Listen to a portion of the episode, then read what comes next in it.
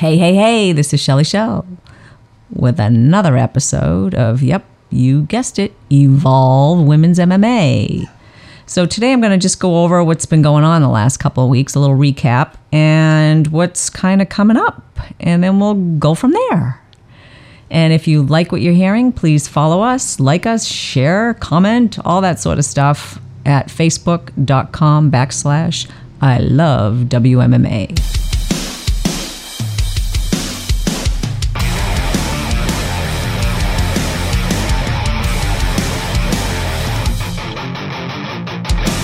So yeah, this past weekend, I actually got out in the field a little bit and went to the CES 42 show and saw the female super fight with Maria Rivera and Jessica Sotak, who we had on our last episode. And she sounds like really great. I didn't actually get a chance to meet her, and I felt bad about that, but I'm sure she has her reasons. It was a real rainy kind of awful night to go out and drive. I had to travel an hour, went down to Connecticut, Rhode Island to Twin Rivers Casino, and the place was hopping. It was jam-packed. Everybody wanted to get out, watch some fights. So the rain and the sleet did not keep, and the slippery roads did not keep people away. It was the first fight of the evening. These girls came out and they meant business. The first round was full of clinching and knees. It was just clinching and knees, and the knees were connecting. I'm thinking, what did these girls' legs and ribs feel like the next day? It was nasty. It was Jessica's pro debut. However, this was Maria's second fight. And the interesting thing about Maria... Go off. My phone's going off, and I don't know how to deal with it. She just got a new phone got stolen recently. She just got a new phone, so still working it out. Yeah, and you know why I got a new phone? Because my phone was stolen out of my pocket, like stolen at boot camp at 6 a.m. in the morning. Somebody went by, grabbed my coat, picked it up off the ground, and stole it. Have you ever talked about your boot camp on the podcast? No, I haven't. Okay, so just a short overview of what the boot camp is. Okay, so my boot camp, I do an outdoor fitness boot camp year-round on the Boston Common here. And we were at the Frog Pond, and I had my spidey sensors up, and I shouldn't have left my coat on the ground, but somebody came by at 6 a.m. and, took my... nice little phone, but I got a better one. So that's all that matters. Right, so now the phone's on silent. I worked it out. Yay, thank you. And I'll probably never be able to get it back on. So back to the fights. It was Maria Rivera's second pro fight. And this fight went all rounds. It was a great fight. These girls really went at it. There was a lot of kicking. I actually lost count of how many kicks to the head that Maria Rivera hit Jessica with. I mean, it was like every time you turn around, there was a kick to the head. And this chick, Maria, she can kick literally standing in your kill zone or not even 12 inches away from you. I mean, your hands on your shoulders or whatever, elbows bent, and she can kick you to your head. That's insane. It is insane. And when you're watching the fight and you're seeing this happen, you could hear the whole crowd go, oh, every time it happened. I was like, holy crap. And at one you can't see those kicks coming. There's no way. And poor, I felt bad for Jessica because there's a few of them she walked into, and she walked into a front push kick right to the face at one point. It was really bad. I mean, these girls were slugging it out too. I mean... I got to hand it to Jessica, too, because she took some hard hits. She gave some hard hits, too. But in the end, Maria won the fight. It was a unanimous decision. She came out victorious and won her second fight as a pro fighter. So, I mean, kudos to both girls. It was an awesome fight. It was fun to watch. What was kind of cool too is afterwards, I was hoping to talk to Jessica afterwards, but it turned out they had some other fighters there from her camp, and she was probably licking her wounds maybe a little bit, I don't know. And or maybe she couldn't find me. It was, there was a ton of people there. And then Maria came out, and this girl, damn, she came out. I mean, she came out. She was like dressed in this like hot black form-fitting dress, stiletto shoes. She walked out like she freaking owned the place. It was like, damn, who's that, you know?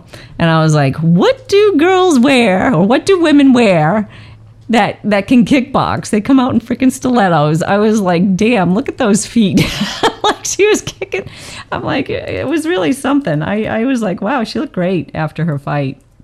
So anyways, kudos to her.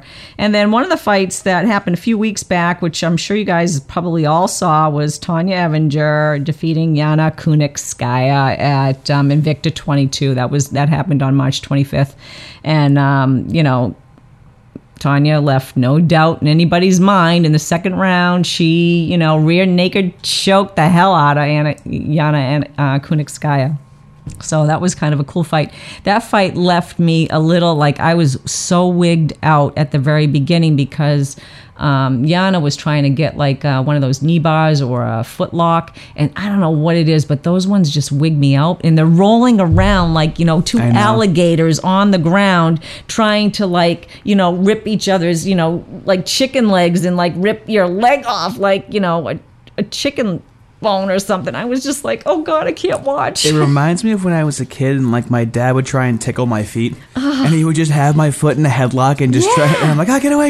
Yeah, and then you're moving and you're thrashing around, and but like, can you could like pop your knee out or something. I was like, oh my god, just stop, get off the ground, because they generally, if, you know, I mean, Tonya is an accomplished, you know, jiu-jitsu player, you know, grappler or whatever. And, you know, to go for something like that, she's just going to keep twirling around and getting out of it. So anyways, it'd be great to get Tonya back on the show to hear her recap of it. So here's a big invite for her to come back. I know she's out there now, like, causing trouble, but I'm also wondering, with everything that's going on with Invicta, all the changes that are happening in Invicta, why Sean Shelby and or Mitch or Mick Maynard haven't given her a call and said, you know, we could use you in the bantamweight division to start cleaning house in the UFC. That would be really cool to see, right? So maybe we'll see something like that happening soon. So Invicta 23 will be coming up on May 20th, and it is... I guess Jennifer Maia is going to be defending her title, but they don't know who. She's in the flyweight division. They don't know who her opponent will be yet, so that's a wait and see. And actually, the card is pretty much a wait and see. We don't have too much information on that, but some of the official things, which is kind of interesting, is... Chris Cyborg has finally fully vacated her you know featherweight title and left that to Megan Anderson, who is now the official Invicta champ for the featherweight division. And who she could face now, your guess is as good as mine, considering the 145-pound division is kind of scarce, you know, because they're all split up with different promotions. I mean, at the time, that's what these girls had to do is, you know, they want to keep working, they want to keep fighting. So, you know, you got some at Bellator, you got some at Invicta, and you got some, you know, in the UFC. Like we were saying before the podcast too, is they pull in people, they pull in money. Yeah. These other non-UFC, you know, fight organizations. UFC really needs to be careful because people will go and watch fights somewhere else. Yeah, definitely. I mean, I started watching Bellator again because I wanted to see some of the girls fight, you know. Or just not have the politics that are in the UFC, and it just makes more sense to watch. It's almost like stopping watching the NBA and watching like college basketball again when like Do you know what I'm saying? Yeah, but they were talking about, you know, this brings up that whole thing with, I think, you know, a lot of guys who were longtime veterans, you know, kind of had a falling out with the UFC because of pay reasons and whatever else. I don't know. And they were not trying getting the fights they wanted to get. Yeah. And more importantly, the fights they deserved. Yeah. And then, so they were thinking of starting like this union. And I don't know where that's gone. But fighters definitely need to protect themselves. Yeah, and sure. Not from fighting, but from, you know, a union makes complete sense in that regard. Yeah, so they can just for their rights, for their hospital bills and stuff like that. Oh yeah, their the long term hospital bills or whatever. You know, like, I mean, especially for the girls too, because I mean, guys are breadwinners generally in families, you know, but now the women are, and if you're most of these women tend to be. Some are married, they have kids and stuff, so maybe they're living off of their husband's, you know, good nature and salary and whatever his it's hard to know who's insurance doing what. Brings. But I mean, even, you know, Jessica, who was on our show last time, she was saying, yeah, I don't know, like, you know, how financially this is gonna be long term. I'll take what I can get, but, you know, they're just happy to be fighting. Right. But if she's injured, say she's injured, but, you know, fine for her, but say she had a kid and she's a single mom. Not that she is, but, like, there's Peggy Morgan, who's a single mom. Which is insane.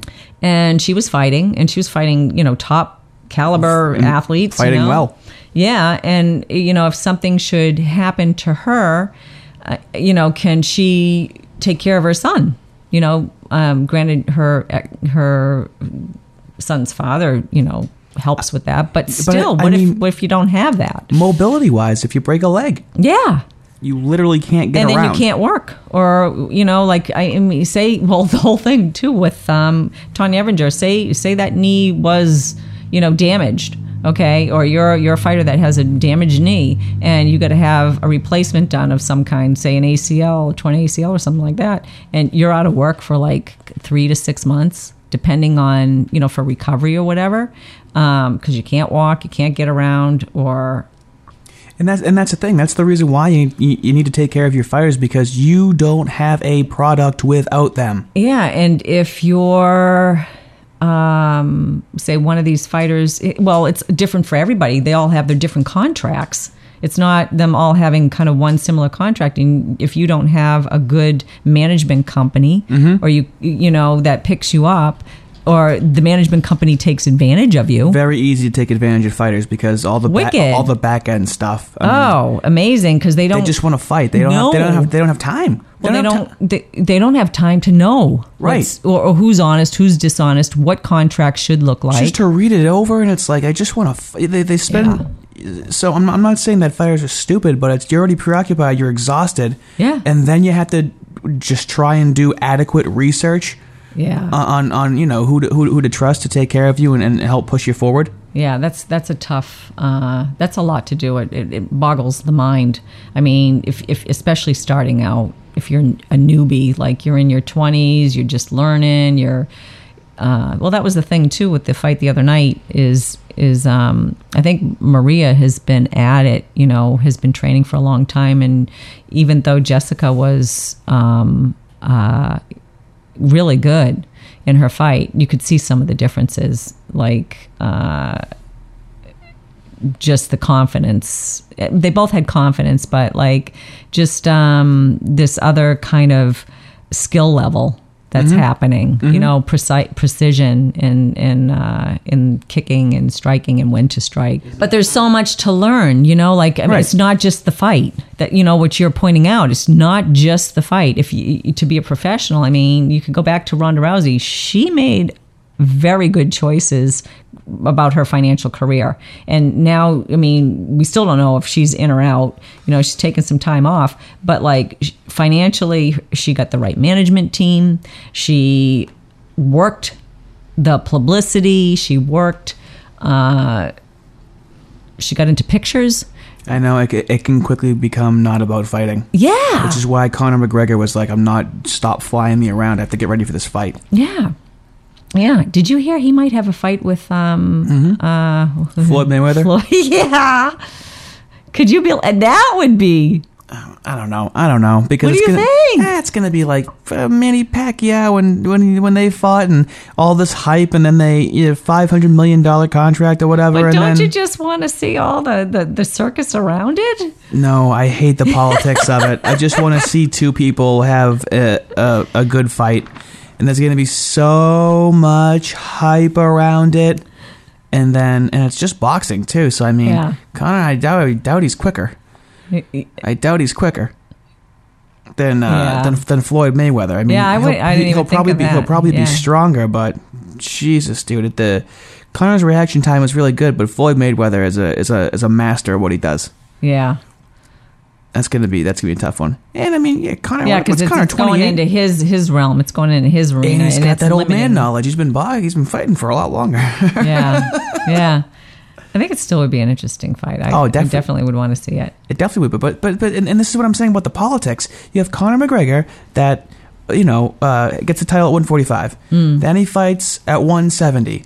Then he fights at 155 and gets the title there. Then he vacates the 145 title. Because it's about the money, baby. It's show me the money. That's what he's about. I mean, he loves fighting. They both do. But that's what even Floyd Merriweather's about. It's about, okay, how much can I make here? Right. But the UFC it had more I guess honor and meaning when the fights just made more sense. That's what gets frustrating after a while is now the fights don't really have a context. It's just kind of random matchups as opposed to following someone's story of who they fought and they fought this person and an actual ranking system. Like an actual ranking system, but they don't have a ranking system. I really think there's going to be it's got to be in the next couple of years. There's going to be other, like Bellator, and I think I'm curious to see. I'll have to do some research to see how much they're growing and expanding. Well, they got Scott Coker from Bellator now. That's a huge thing. Now I like them and I watch them because they have him. But I took kind of like I'm not watching them anymore. And why was that? Because the other guy there, I forgot the heck his name. That's how much he promoted. He started to promote women's MMA a little bit, and he used Zoila Frosto. This was several years ago, and I felt like they said, "Oh, we're gonna show women's mixed martial arts," and they kind of used Zoila to promote their Bellator promotion, and they were supposed to televise her fight, and they didn't. And I was like, what a shit show. He's just kind of jumping on the women's MMA bandwagon and using that to promote his company. Then he doesn't even show the fight. Right. And I was like, you suck. And that's when the UFC kind of was bought Strikeforce, and there was all this kind of transitioning happening, and I just kind of lost sight of, and their fighters kind of like I was like and there's so much on as it is now anyways. Well, that is also very true as well, but now I watched the Julia Budd fight. I've seen a couple of fights online of smaller promotions, and when two people don't really know how to fight, it really is tough to watch when they're kind of just aimlessly swinging. I've seen that with small, so I understand what you're saying with the caliber of fighting to the point where it's actually entertaining to watch. Yeah, and I mean Bellator's entertaining to watch. Usually the fighters are in there and they're like banging, and for a while the UFC fighters were kind of this hemming and hawing. Nobody wanted to lose. There was no incentive. Right. So they weren't really fighting. It was more like they were sparring because they didn't want to lose the contract. That was the Pacquiao Mayweather fight. Yeah. It was just they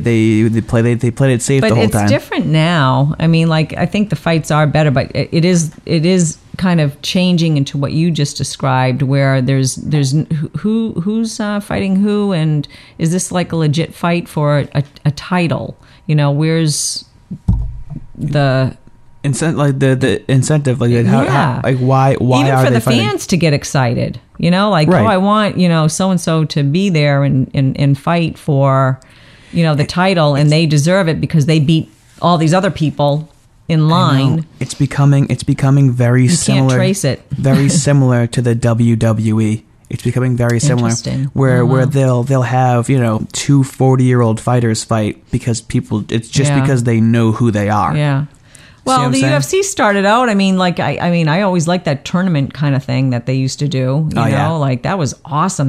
You're on the edge of your seat. Can they come out and fight again? Oh my God. Right. You know? Multiple fights in the same night. Was like, you know, how is he going to come out? And multiple fights in the same night. He looked so damaged after that huge guy he fought, you know? Yeah. But I mean, he did somehow. He managed. It was nuts. Yeah. Multiple fights. Yeah. Or yeah, exactly. Or have, you know, to switch it up a little bit, and you know, sometimes they have a, like maybe once a year they have a tournament, and then that way you can get multiple fights in the same night, and you can get some new blood in there. You can make a new star a lot easier. It's you know, instead of having to pour money into a person to make them a star, no, let it organically happen, and you know, let this person get 3 fights. This no name person wins 3 fights that night. That's crazy.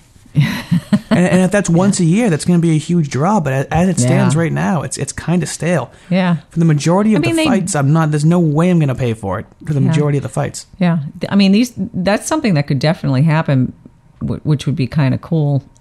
I mean, these grapplers do it like on these weekends when they go to Naga. I mean, they'll have like 5 or 6 fights in less than an hour. I know. I know, but it's grappling. But I think the potential for concussions nowadays is probably as a red flag for them, just for liability. Yeah, but they did it. They did it 10 years ago. They did not care about concussions. Yeah. I think. Maybe they didn't. I think with the football stuff. Yeah, they're very careful about concussions now, and multiple in the same night. Yeah, we don't want any more Parkinson's. But they're adults and stuff. Yeah, but they're adults. Let them be warriors. If they want to do it, they know the risk. Exactly. But the whole problem with NFL was that they didn't know that. Yeah, they didn't know the consequences of it. Well, they kept it quiet though, too. Right, but then all of a sudden, someone's 50 and they're having some serious these guys are having a lot of problems for a long time. But they're not even the same person anymore. Yeah, like when their personality shifts and stuff like that. Yeah, exactly. The rage stuff. So they didn't know about it. But I don't think that's happened. I mean, other than Parkinson's that I know of, like with Muhammad Ali from boxing, but like. Does it happen? Is the UFC like mixed martial arts fighting? Is that still too young to know if this is happening with these fighters? Is it still too young to know that? Well, nursing the concussion when it used to be someone didn't realize they got a concussion. Right. Like I went to a music festival with my roommate and I got hit right between the eyes with a bottle of soda and I was like, "Oh, this is what they're talking about with the concussion." Mm-hmm. But before that, I would have just thought to myself, "Oh, I'll just shake this off. This is nothing." So the way it used to be is that you know you dust yourself off. If you can walk, you're fine. You get back up. Right. But now, if you had a concussion, they're like, "You're not going to be doing anything for 3 days to a week." Yeah, and then you can't fight for. I think you can't fight for a few months or something.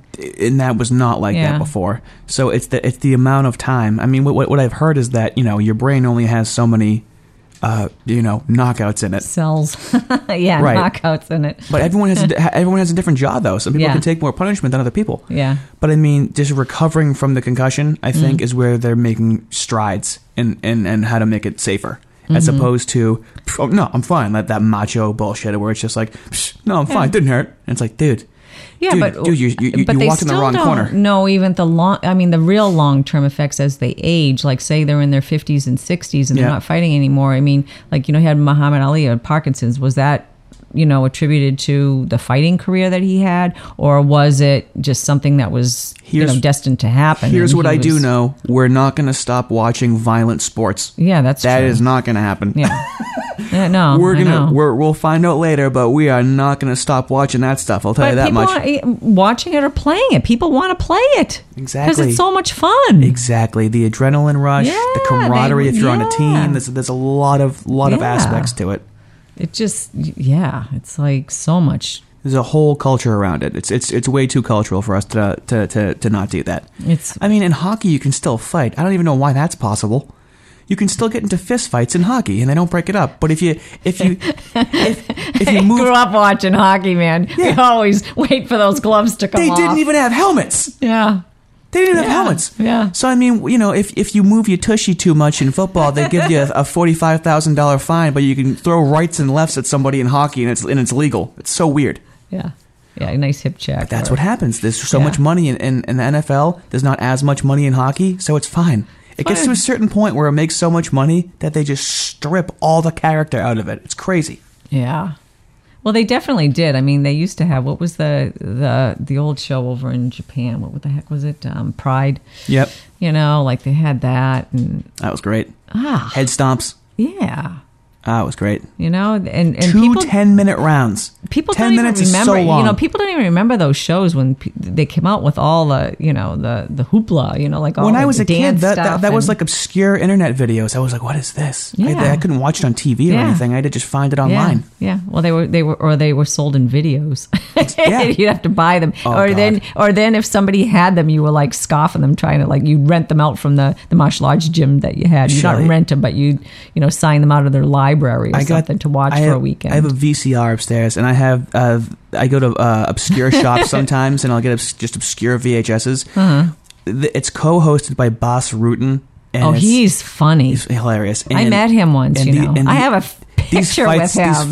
These fights are terrible. It's this foreign fighting organization, and these fights are horrific. But what were you saying? He came to sit your tongue.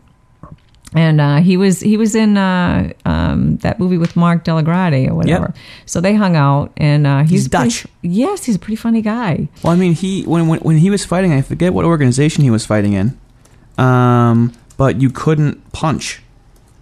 They did not allow hand craze. A close. Yes, I believe that was it. Yeah. They didn't allow punching, so he was the first one to start doing open hand strikes. And to this day, he says an open hand strike is more effective than a punch. Oh, to this definitely. Day, he swears by it. Oh, you know what?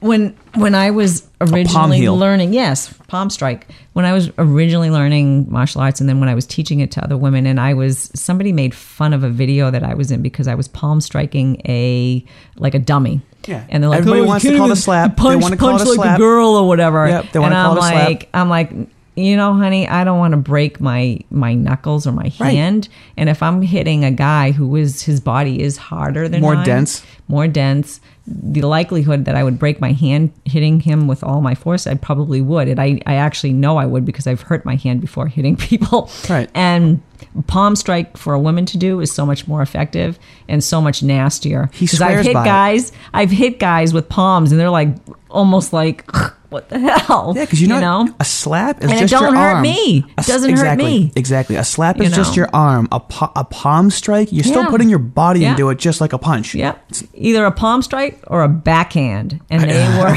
just a pimp slap to a person's face. Whack! Backhand. Those ones are even nastier. So, that's pretty funny. But yeah, I didn't know that about him. I didn't know he said that. That's cool. Have you seen his bar fighting instructional?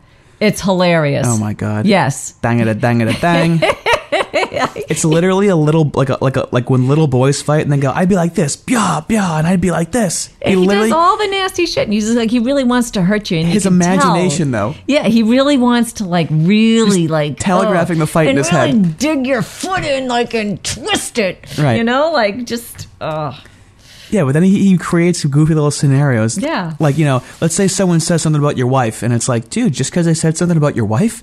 God, you're going to do all that to him? I know.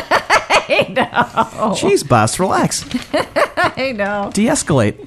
He's pretty funny. He's great.